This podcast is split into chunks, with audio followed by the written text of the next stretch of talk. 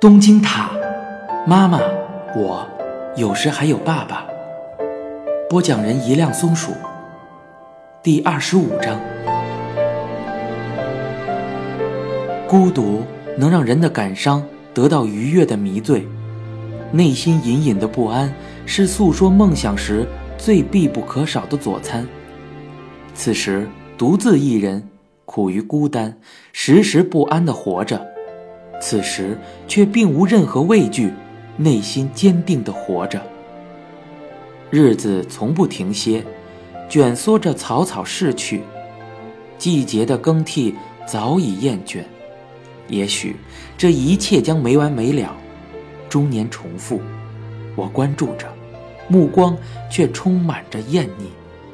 我想，每一天只是缓慢而又毫无新意的循环罢了。一切尚未开始，自己的人生本该开始些什么的？这是一种总不开始的急躁，一种无法发出的焦虑。然而，若是真正开始后，再回顾此时的苦楚，想必已远没有此时的浪漫了。真正的孤独存在于寻常普通的社会中，真正的不安存在于平凡生活的角落里。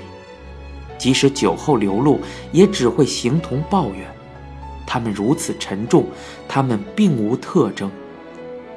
想要面向某方展翅飞翔，比起在跑道上滑动的飞机，那些在空中反复盘旋却不知飞向何处的飞机，才更是彷徨不安。在世界与自己的暧昧联系之间。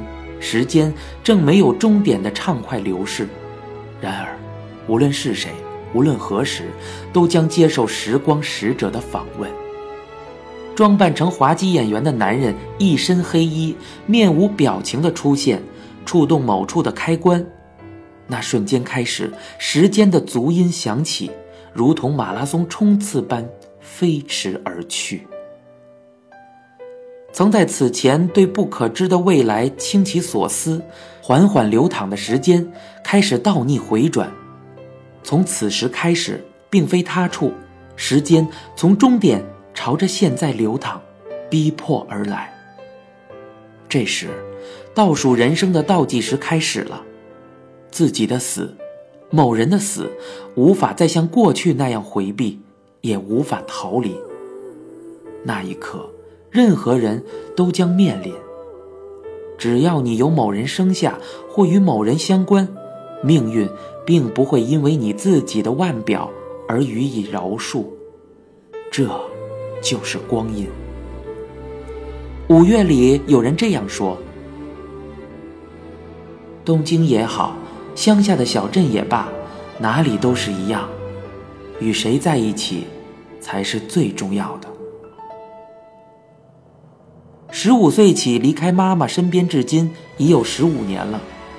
我和妈妈再次开始共同生活。房子狭窄，是两室一厨的房间。我和妈妈同我儿时一样，开始了母子的二人生活。在此之前，我们曾辗转居住过食堂角落的屋子里、废弃的医院楼、亲戚家等等，但是每一处都有所顾忌。两个人彼此都没有把那些地方当作是自己真正的家。虽然这回仍住在喧哗聒噪的保龄球馆上方这样看起来很奇怪的地方，我们却丝毫没有为此羞愧或者不安定的感觉。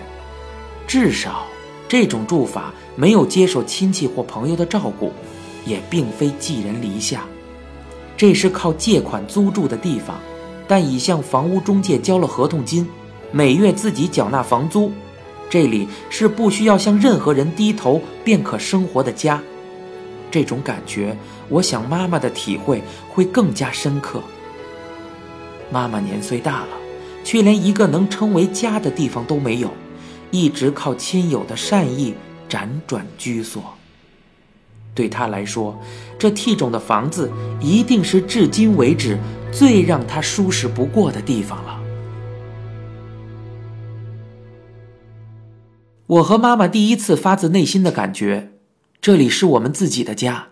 妈妈说：“过去一直都是个乡下人，想不到过了六十，一下子成了涉谷区的居民。”妈妈的户口迁移过来，成了我的抚养家属，保险证上名字的顺序也变为了十五年前的样子。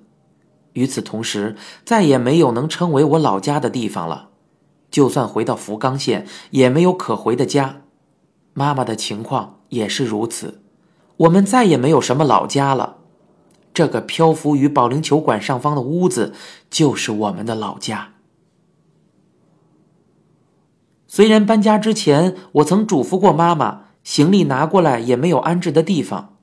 不过，实际运送过来时，却真的只有几个纸箱而已，东西比想象中少了许多。大概是刻意把大部分东西都处理了吧，而且前些年在医院的楼里住的时候，家里曾经失窃过，妈妈心爱的衣物几乎都被偷光了，现在也没什么值钱的东西了。不过在乡下这个年代，还有连衣服都要偷走的小偷，这未免有些悲哀呀。靠里的六叠大小的房间里放着我的床，作为妈妈的房间。另外一个六叠的房间放着电视、桌子、书架。我买了睡觉用的沙发床，床是铁架式的便宜货，躺下后折叠的部分会顶住后背，很疼。不过已经没有空间放得下席梦思床了。妈妈来东京的这天，我站在东京站的站台上，等待着妈妈乘坐的那趟新干线。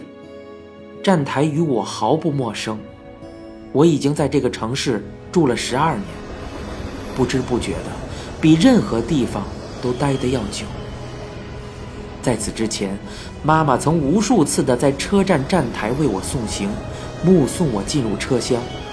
今天，我在东京站的站台上，为了迎接妈妈，一年四季的景致都别无他样的站台上，光号列车滑行进站了。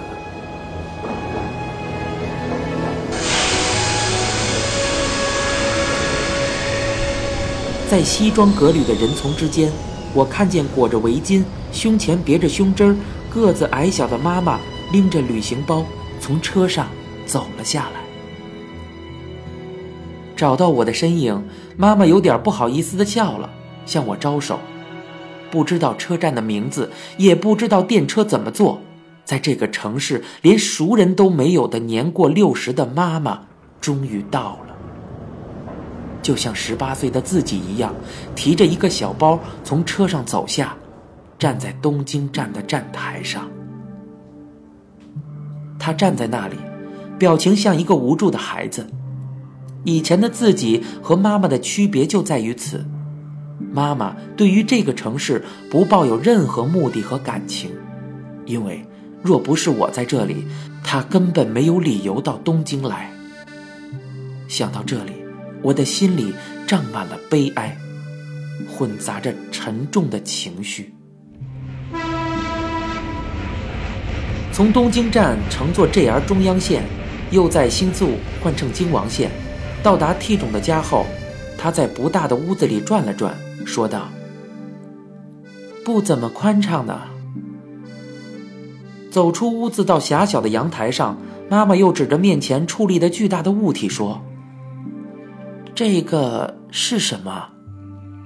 我回应道：“啊，保龄球的瓶子，下面是保龄球馆。”妈妈说：“这么热闹，挺好的，离车站也近，一楼就是超市，倒是方便呀。”那天晚上，我说还是去外面吃吧，可他说想去下面的超市看看，结果就开始做上了糖醋猪肉。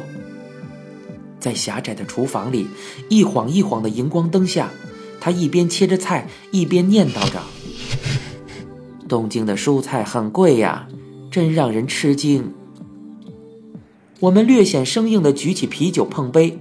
我已经好久没有吃到妈妈做的菜了。妈妈，在这里一直待下去，呃，合适吗？是事先先把话说在这儿吧，才用这种很巧妙的语气开了个头。妈妈回应道：“好也罢，坏也罢，反正已经都来了，到东京的医院去看看，说不定病也能治好，也不用担心了。”我说道：“要是妈妈死了呢？别说这种让人烦心的话，死啊还早着呢，一直活着不好吗？”妈妈重新调整了坐姿，像个外人似的，垂下头说道：“那一切就拜托了。”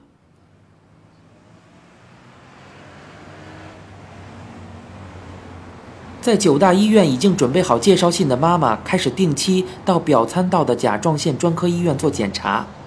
在甲状腺治疗方面颇有名气的这个医院，连续几日都络绎不绝地挤满了从全日本来的病人。从那个时候起，我的工作也开始多了起来。不知怎么着，每天忙得团团转。虽然还不能说收入完全稳定，不过也不会因为两个人吃饭发愁，也不再发生以前那种经常出现拖欠房租的事情了。我早晨开始去汽车驾校学习，就好像回到中学时代一样。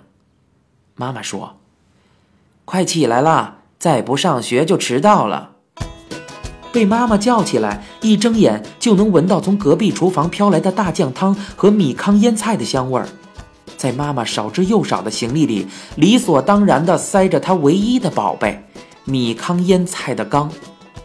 从妈妈到来的那个瞬间开始，我们每天都有当天拌好的腌菜。沉溺于坠落生活的自己，以前无论有多么重要的事情，仍然一次一次的起不来。迟到爽约，然而，在妈妈做的早餐，还有配合自己的起床时间做好的腌菜的威力下，不可思议的，我就醒来了。热气腾腾的洗澡水，叠放好的衣物，清理过的房间，厨房里总是洋溢着食物的香味儿。这是有热气和灯光的生活。这是与此前完全相反的日子。我想，在那时之所以能全心的投入工作中去，全是因为有那样的生活。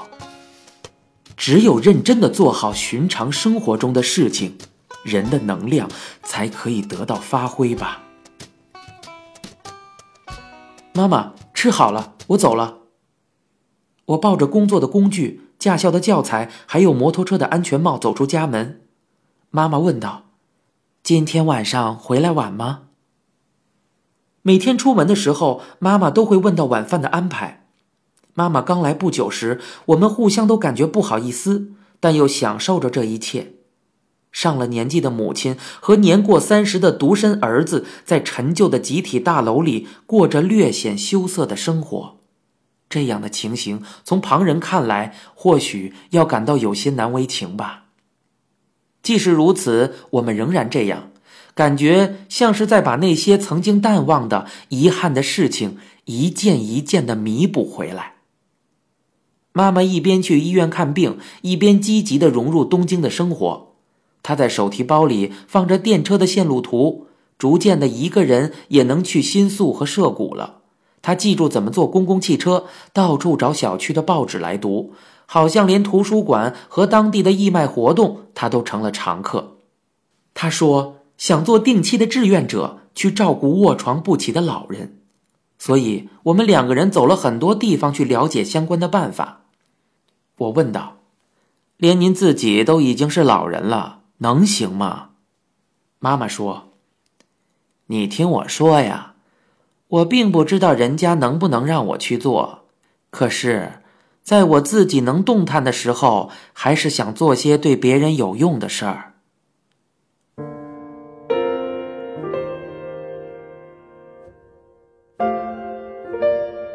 说着这话的妈妈，从侧面看上去，脸上的表情不知道哪里让我想起了祝峰的姥姥。妈妈和我，母亲和儿子，这种关系和立场在逐渐的变化。与此同时，妈妈仅作为一个普通的人的瞬间时常出现，曾经的坎坷不堪，曾经的心存不甘，我偶尔会察觉到她不圆满的人生，而发出的叹息。我在十五岁的时候离家，到与妈妈再次共同生活前的十五年间，我经历了青春期和二十几岁的全部岁月。儿子生活最杂乱的年代，妈妈并没有在身边看过，我也没有让她看过，就这样过去了。对母子来说，进行交流最好也是最坏的时期，彻底的缺失了。这缺失的部分里，我们还有很多的话要说，而且由于关系的变化，我有时也能像对朋友说话一样问起妈妈的事儿来。和江本还有他一起到附近的小酒馆，我一边劝酒，一边问起各种各样的事情：小时候的事情，学生时代的事情，对妈妈的依恋。